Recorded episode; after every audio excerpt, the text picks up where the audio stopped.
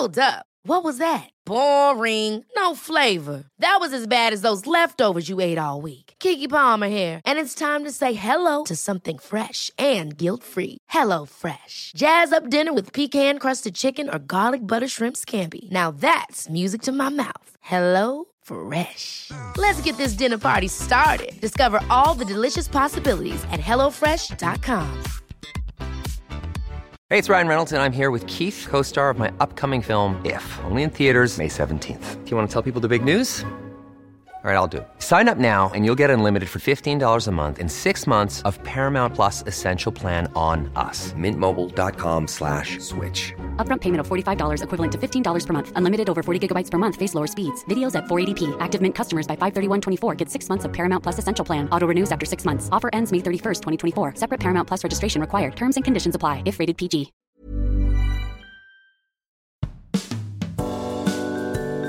I'm Robbie Knox, and I'm the landlord of The Moon Underwater, a mystical place where guests create their dream pub.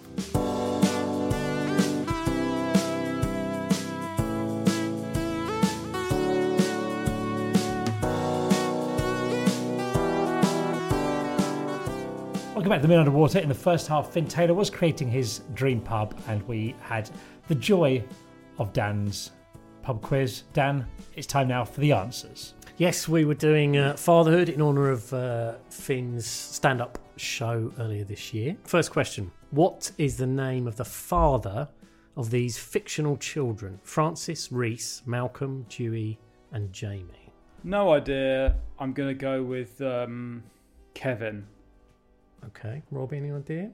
I think it's the show Malcolm in the Middle. It is. The actor is Brian Cranston. Yeah. But I've no idea what his character's Dewey, called. Of course. Yeah. Hal was his name. Oh. Yes. Yeah. Brian Cranston. I was thinking Von Trapp. And I thought, Kevin Von Trapp. And then I thought, is that a footballer? Kevin Trapp. So maybe, yeah, I was several. He's talking about doing a reboot with, not a reboot, but a sort of revisit of Malcolm in the Middle, Brian Cranston. Wasn't see where all the kids are. There's that rumour that Breaking Bad was a sequel to Malcolm in the Middle. Oh, really?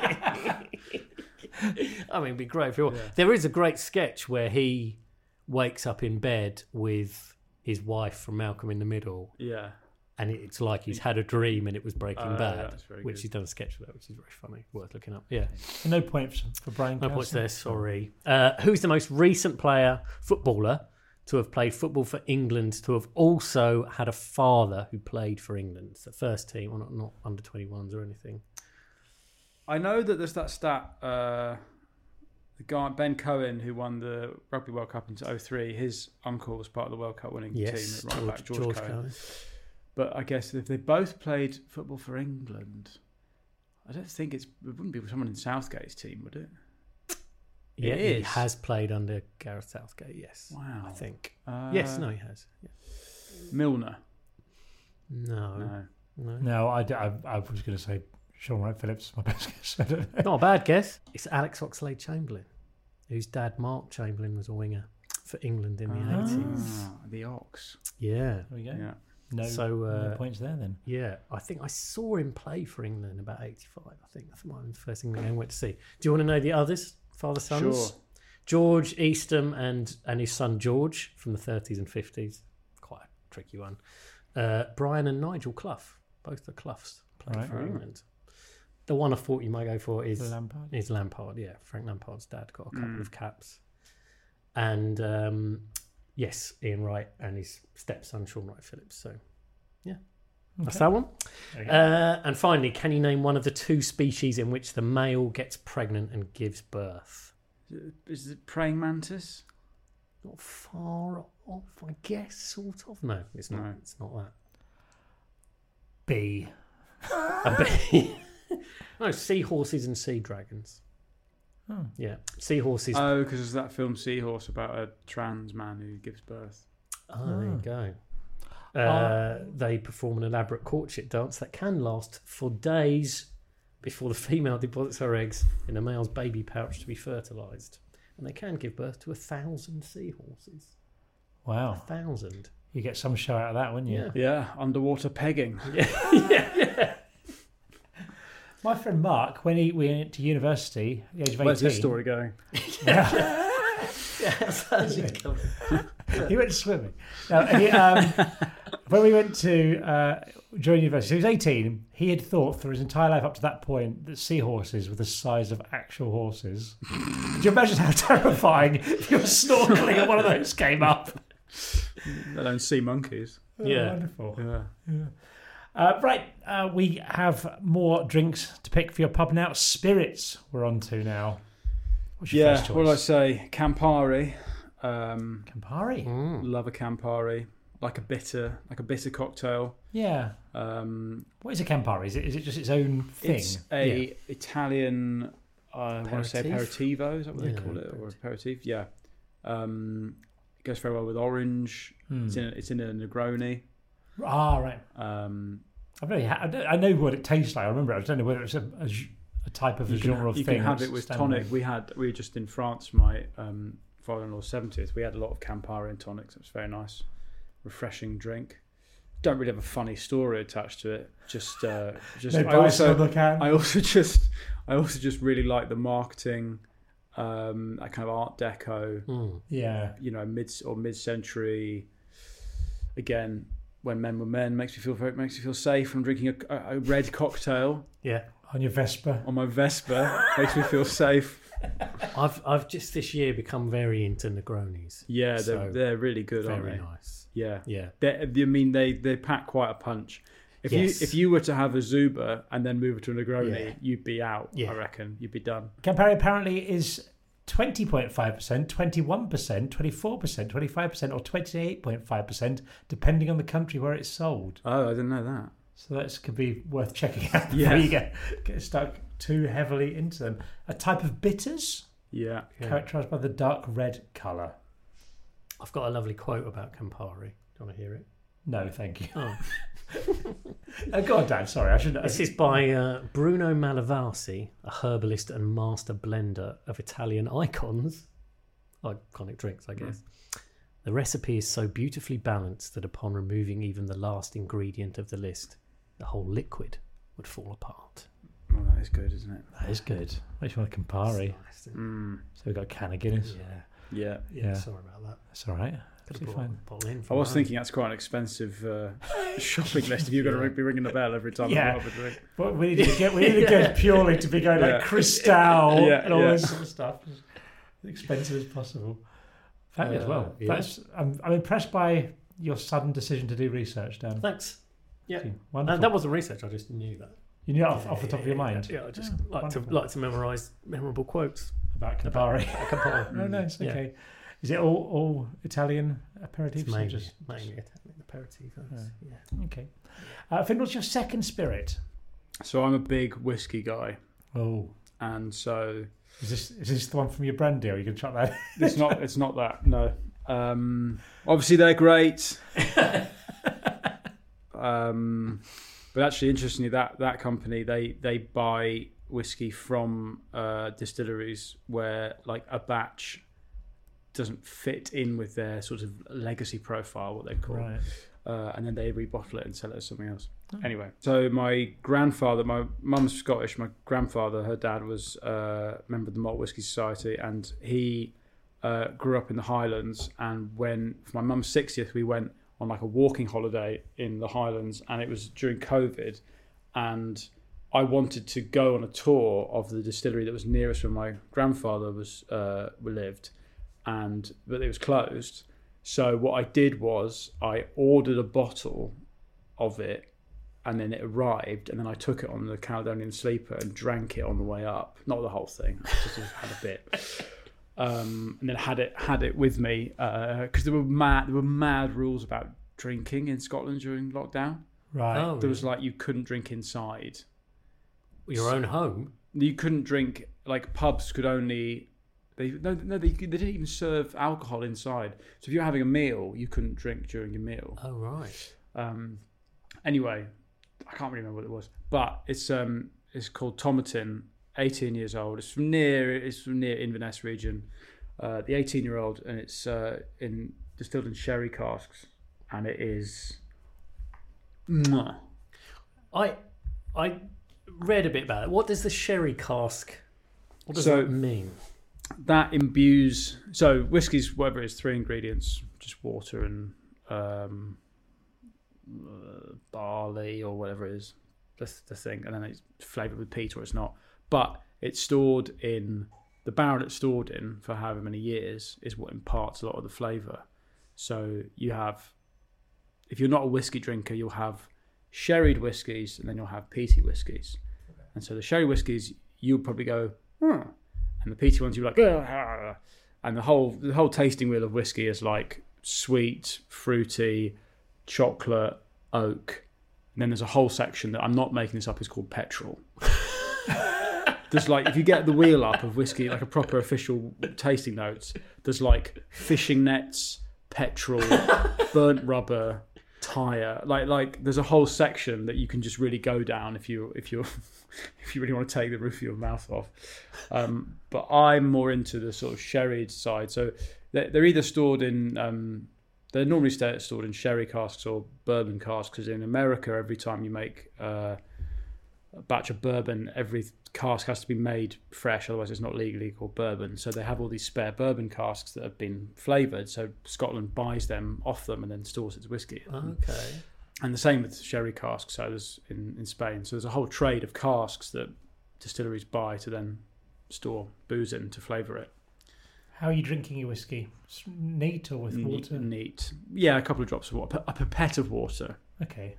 Yeah. To have to flavour it. Depends. Cause I think this one's quite high. I think it's nearly cask. It might even be cask strength, so you want to water that down. Right.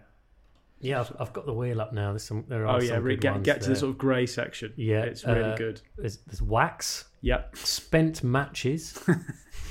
Hickory. Weetabix. Gravy. Bonfires. Yeah. Yeah, kippery. Yeah, that's a good one. Yeah. Coconut cream soda. Yeah, incredible. Sounds like you're reading a set list from a band. Yeah. Lovely. There's one that is just all kind of silly, like burnt rubber and plastics and stuff like that. I'm less into that stuff. Okay. I find it fascinating. I'd love to be... My family are all from Scotland. I'd love to be into whiskey. I've struggled with it. Robin Ince picked whiskey and he was on, and I tried watering it down then. I found it a lot more palatable.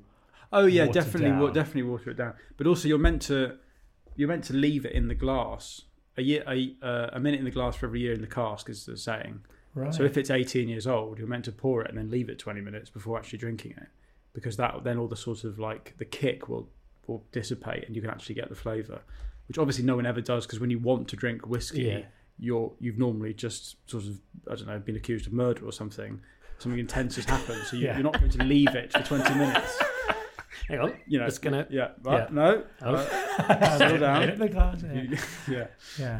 And it's pricey, £126 for a bottle. Yeah, it's really nice though. It's my favourite dram. Yeah. But I'm mystery of why it hasn't popped up in The Moon Underwater today. Yeah, I was going to say I was waiting for the bell to ring. But no, I've again spent lockdown building up a sort of collection of. I just decided to get into it. Because I always liked it, but didn't really know anything about it. So I read some books, watched a lot of YouTube videos, bought a lot. Yeah. And And has it enhanced your tasting of whiskies, do you feel? Yeah, like? I think I can now sort of from it, I'd be able to, it's like wine, I'd be able to sort of have a good guess at what part of Scotland it's probably from. Oh, wow. Scotland is in... I couldn't do that with Irish whiskies. You could tell me it's from Speyside and stuff like that. Yeah. That's a thing, isn't it? Yeah. That's a whisky thing. That's a whisky region. Thank you.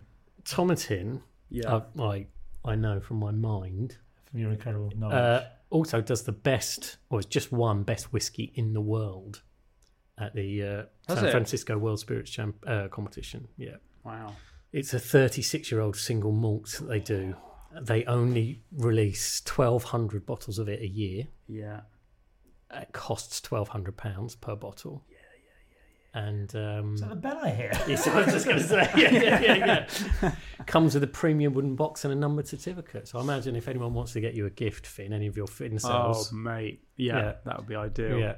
My granddad left quite a lot of my mum and uncle's inheritance is whiskey bot is like bottles of whiskey that are you know, that kind of, they're from like the 70s, yeah, and would fetch quite a lot of money now because he was a proper whiskey drinker. Yeah. Does it remain? Is there a risk of it going off, or does it just remain good forever whiskey? I think it pretty much remains good forever because it's so strong. Yeah. Yeah.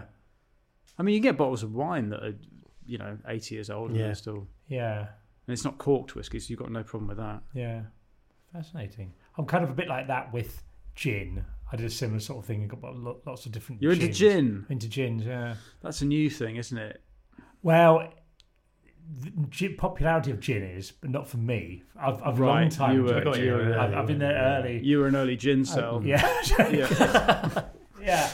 But, and then I went through that sort of torn thing in my mind of whether I'm like, am I like, oh, all these people now are going about gin, or am I happy because there's now loads of really good gin? I've got people to talk to.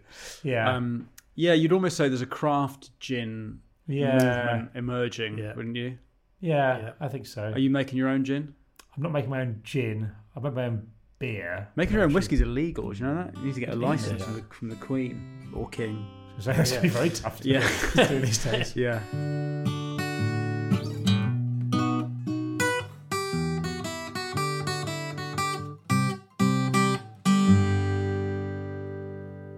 Dan, do you have a suggestion from a listener? Yeah, so in every one of these chats, Finn, a listener sends in a suggestion for your pub.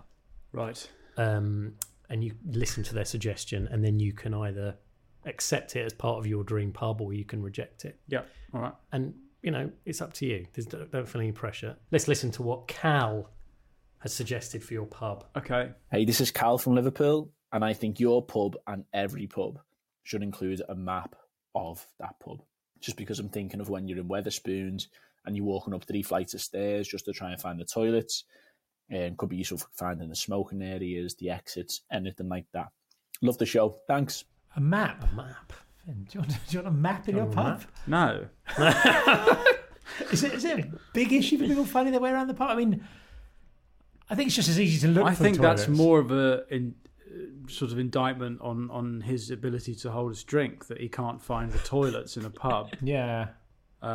No, I've never gone to a pub and thought I needed a map. I mean, it's not Disneyland, is it? No. I don't know whether he's talking like on the walls, like a sort of big like an ancient map of the pub, scroll, or like you get your own A to Z, an app on your phone, or a flyer as you walk in. Yeah, I can't say it's been a big issue for me. Really, occasionally you don't know where the toilets are, and you walk into the kitchen, and they just say, "Get out!" Yeah. I mean, normally, what I don't like is when they try and give the door signs on toilets like fun. Mm. You know, oh, you need a toilet. One door's a picture of a sparrow, the other one's a mole. You're like, well, what am I? Yeah. You know, I don't like that. But I wouldn't say that getting to the doors has ever been a problem. I think what maybe Cal has missed is that quite a lot of pubs have signs for the toilets. And I've never found the signs to be a problem. I've never thought, I need cartography. I also don't find the pubs I go to. I don't find the pubs I go to be so huge. No, they're normally one room and then there's a door in the corner, which I always assume, correctly I might add, is the toilet. Yeah. Okay, Cal. Well, it'd be great if there was a job as a pub cartographer, though. Yeah. Oh, I mean, I would love to do that. That would be great. Yeah. Well, I think we're saying rejected, aren't we? Yeah. Fabulous. Now on to the pub jukebox, and you get to pick either a CD or mini disc to put in the jukebox. What are you going to select? Well, it's not an album, but I would like to play the entirety of the fourth day's play on TMS. From Headingley 2019, The Ashes Test. Okay. That's 7 hours of Jonathan Agnew, Ishiguro et al. Commentating on Ben Stokes single-handedly. And is this going to be on the CD? Is it going to be divided up into sections people play, or is it one track? If you hit, so if puts you hit in their 10 pence, that's the rest of the day. The lunchtime chat that Ag has had with Stephen Fry, whoever it was in there. So talk me through what this is, Dan, as someone who's not a cricket. Oh, it was one of the greatest cricket days. I think it was probably the happiest day of my life. Yeah, it was unbelievable. I was driving back from a friend's wedding, and I'd said I would give my wife's friend a lift. They could sit in the back as long as I could have the Test match special on. And basically, England were in a very precarious position, having been in a good position, which is kind of the story of the England cricket team. And if they lost the Test, they would have lost the series. And basically, single-handedly, Ben Stokes performs this act of escapology that unfolds over the course of the day. And I think they were still, was it 70-odd runs behind when Jack Leach, who might as well have been a dentist. Yeah. That's the great thing about cricket, is that in every point, there is a non-specialist having to perform a different task. And the only equivalent in football is when a goalkeeper gets sent off and someone has to go in goal and then saves a penalty. One of the great lost things of football, because we have reserve goalies now. That's the only equivalent that I can think of, where the sort of the explosion of surprise happens when they're actually proven to be capable. So did he get one run off about 50 balls or something? Yeah, he got one not out.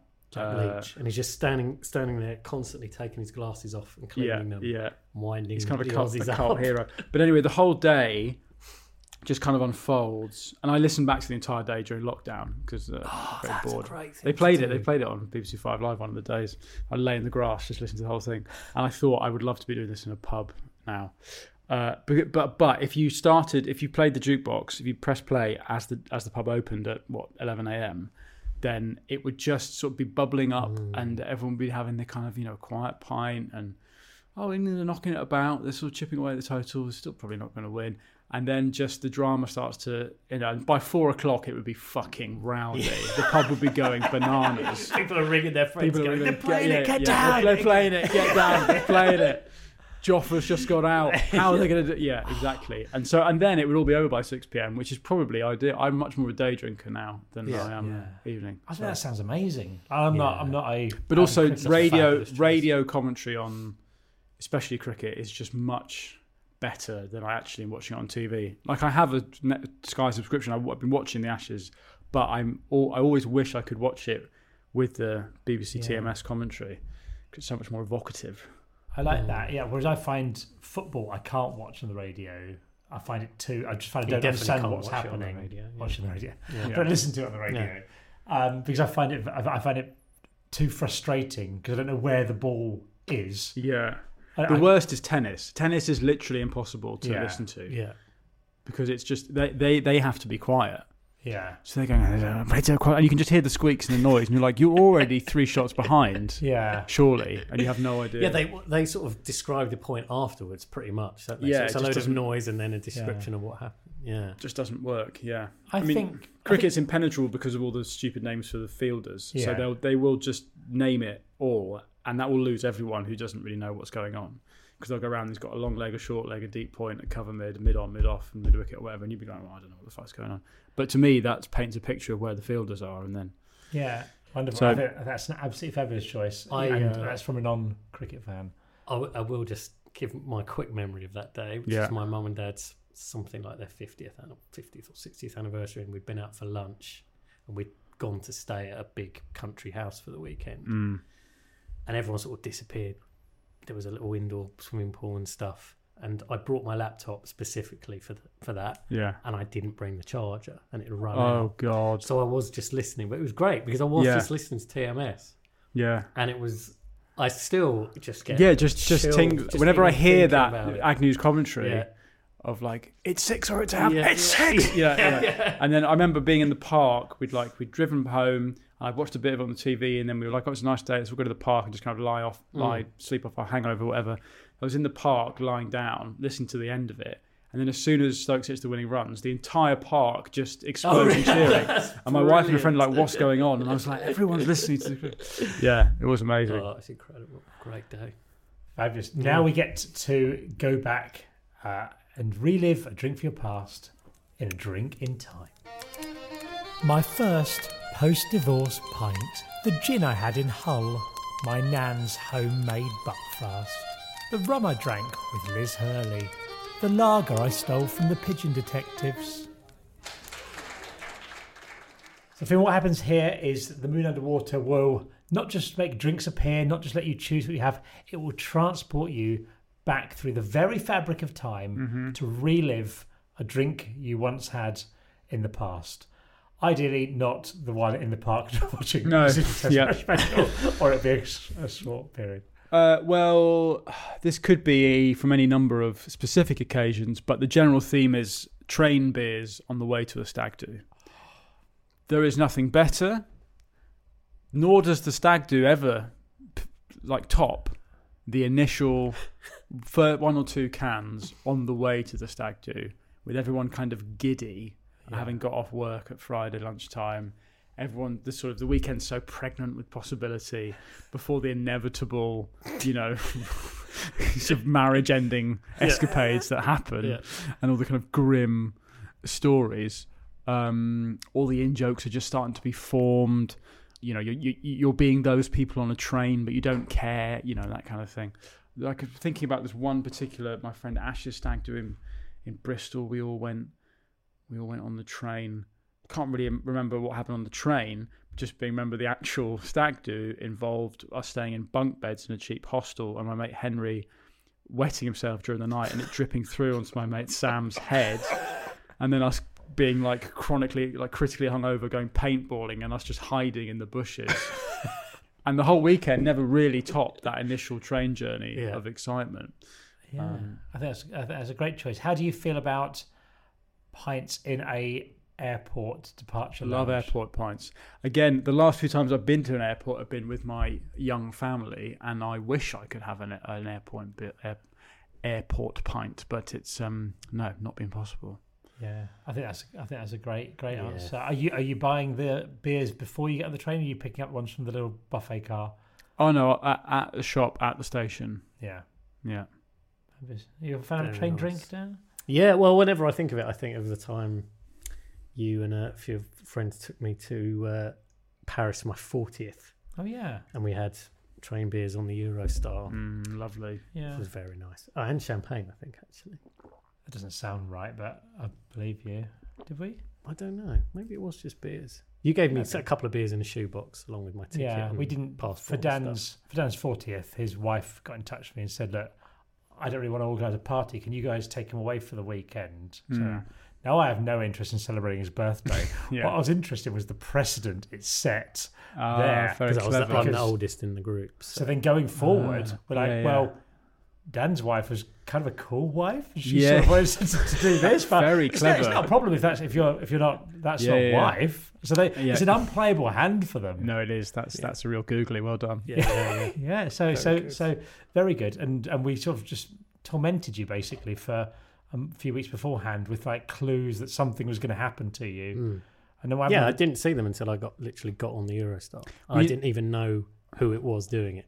So had you been told to bring your passport? No, they got my passport from my wife. Wow. Passport was delivered. A box was delivered to his work. Yeah. At 3:30 p.m. Oh, that's so exciting! Saying, do not open this box. Leave work within the next 30 minutes and get the Hammersmith and the City Line north. Yeah. So do that, and then you can open the box. And inside the box, all it was a pint of a bottle of beer, two bottles of beer, or 2 cans of beer, whatever. Some crisps. Were the crisps? Yeah, that's thoughtful. His passport and a one-way train ticket to Paris. Now that was a real leap of faith, because that could have also been an amazing practical joke if he's going to arrive in Paris at 11 o'clock at night with nowhere getting home, nowhere to stay. That's amazing. And we let him get on the train himself. We went to the little. Actually, we did go to the champagne bar. You knew his seat number. Yeah, so we were all sat together, but we'd only given him his ticket. So we could see from the bar above him arriving. We waited till we saw him get on the train before we went down. This is before Brexit times, when you had to get there 4 hours beforehand to get on the Eurostar. And eventually joined you on the train. So when I think of train beers, definitely. Yeah. In Sweden, their stag do tradition is they kidnap you. Oh, they actually bundle you into the back of a van, and it's quite aggressive. Wow. Yeah. So do you know when it's coming? Or? No, you don't know when. You don't even know when it's coming. This is like if you're doing it traditionally. I knew someone who's Swedish, lives over here, and he was going back for a stag do, and he was like, "Well, the good thing is that I've booked a flight, so I know that probably what will happen is when I leave the airport, I'll just be mauled into a car, and that'll be the start." Like normally, Swedish people, you never know when it's coming, and that's the scariest bit. And he was just saying this normally. Just for weeks before, you're just looking over your shoulder. This is horrendous. Yeah. Just getting married. How do you know if you're just being bundled into a car by a murderer? Well, it's a great time to kidnap someone, is if you hear they're getting married. You look through the wedding announcements. Yeah, in the paper. Right, here we go. He's got some money. Great premise for a movie, actually. Shotgun. Yeah. No, I'm not the right movie.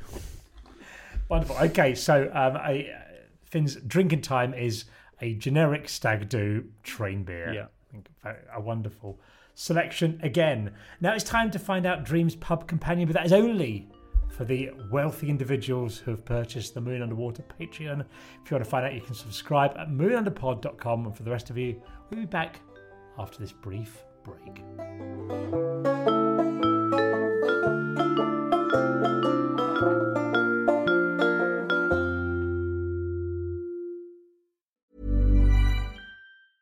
Cool fact, a crocodile can't stick out its tongue. Also, you can get health insurance for a month or just under a year in some states. United Healthcare short-term insurance plans, underwritten by Golden Rule Insurance Company, offer flexible, budget-friendly coverage for you. Learn more at uh1.com. Hey, it's Ryan Reynolds, and I'm here with Keith, co-star of my upcoming film, If, only in theaters May 17th. Do you want to tell people the big news? All right, I'll do it. Sign up now and you'll get unlimited for $15 a month and 6 months of Paramount Plus Essential Plan on us. MintMobile.com/switch. Upfront payment of $45 equivalent to $15 per month. Unlimited over 40 gigabytes per month. Face lower speeds. Videos at 480p. Active Mint customers by 5/31/24 get 6 months of Paramount Plus Essential Plan. Auto renews after 6 months. Offer ends May 31st, 2024. Separate Paramount Plus registration required. Terms and conditions apply if rated PG.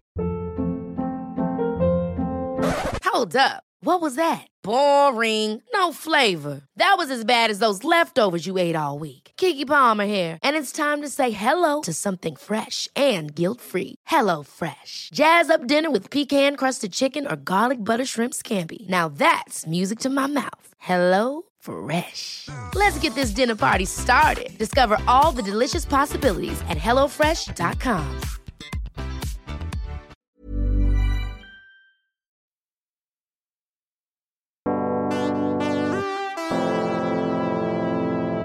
Welcome back to the non-Patreon people. You a surprising answer from Finn. I didn't even know that was coming out on my face myself. I will admit that. I did think it looked slightly improvised. I hadn't. Yeah. I'd forgotten that question. Yeah.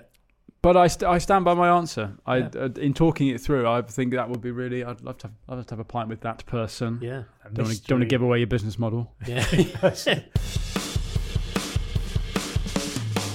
You are barred. It's time now to find out who you would bar from the pub, or what you would bar from the pub. You can pick something that is never allowed in your Moon Underwater, other than maps. You know, politicians, when there's like a visiting dignitary, they'll have a photo opportunity at a pub pulling a pint, or even during election campaign. Yeah, I would bar that. Yeah, from ever happening. Okay, you're not allowed in. But because my one of my local, it wasn't in my village, but it was on the way in between Ensham and Whitney, near where I grew up, when Xi Jinping came over, because David Cameron was from the village, or I think maybe he was the MP for the village along from mine when I grew up. He took Xi Jinping to this pub called The Boot to celebrate, I think, the massive Chinese pig jizz deal. You know, there was this deal. It's this deal where Britain was paying top price for Chinese pig semen, or the other way. Maybe that wasn't what they were pouring a pint of. No, it wasn't. They weren't drinking pig jizz. It wasn't some Eton ritual. But I mean, it is. But I'm sure it is. But that's not what they were doing. Yeah. But and there's this sort of mad photo opportunity, sort of like this pub that I used to go to when I was sort of 17, 18, of just Xi Jinping there with a pint of ale, and then all these kind of old boys in leather vests and flat caps in the background. It's just. They've never even seen like a Chinese person, let alone Xi Jinping, leading the Communist Party in their pub. The first one they've seen. Yeah, the first one they've seen is the Communist Party leader. And I hate all that kind of you know, it's always, whoever it is, it's always Farage, isn't it? Going I'm a man of the pit, just pulling a pint of ale, and then they never drink it. I just get out the pub. All that not happening here. If they're pouring it and then immediately downing it, then and another one special dispensation.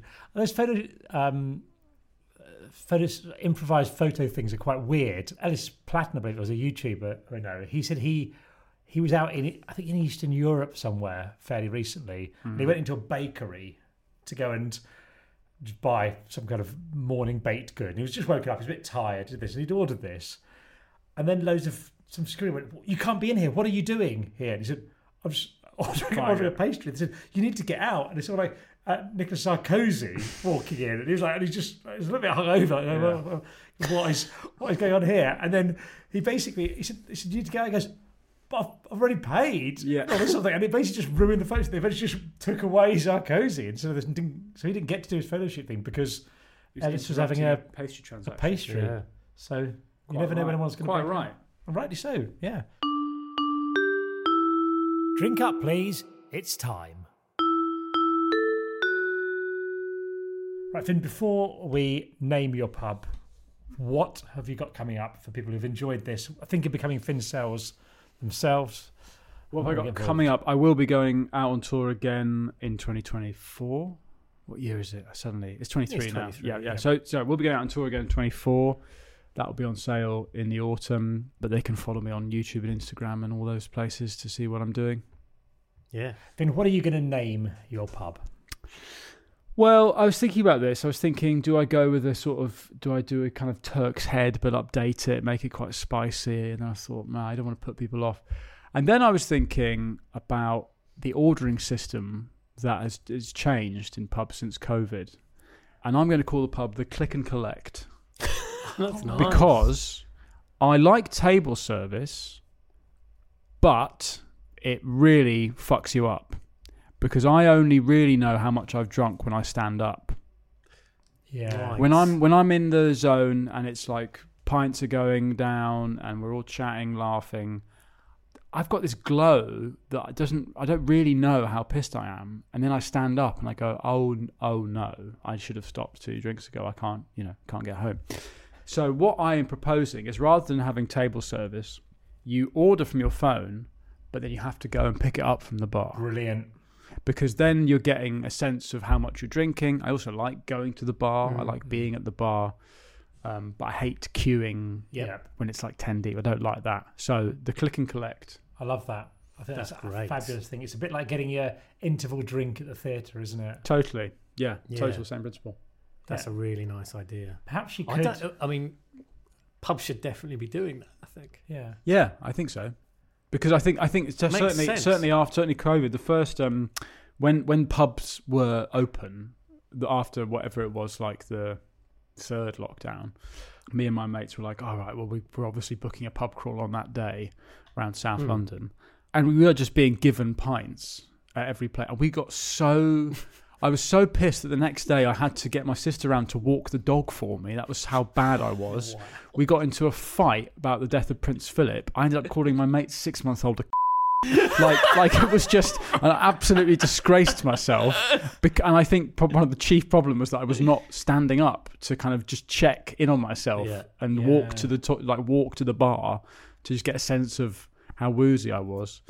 It gives you that feeling like when you go out of a cinema in the day. And suddenly you realise, suddenly like oh, I'm unemployed. I should get a job. Yeah, it's that thing. So no, but I think Click and Collect, just little, get your steps in to the bar, but order it on your phone so you're not queuing.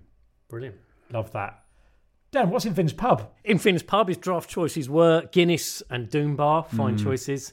Bottle choices, the bread and butter white wine, delicious. And a can of, how are we pronouncing it, Zubra? Zubra. Strong Polish lager.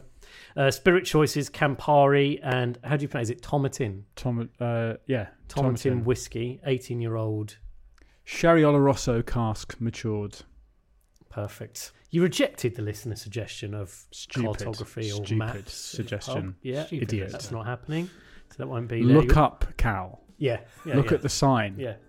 Jukebox choice, Fourth Day's play at Headingley from 2019.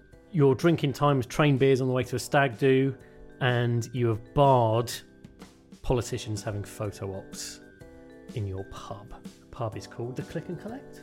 Fabulous. Thank you very much, Finn. It's been a thoroughly enjoyable time. You may now depart here and return to the other realm. Cheers, guys. I've loved it.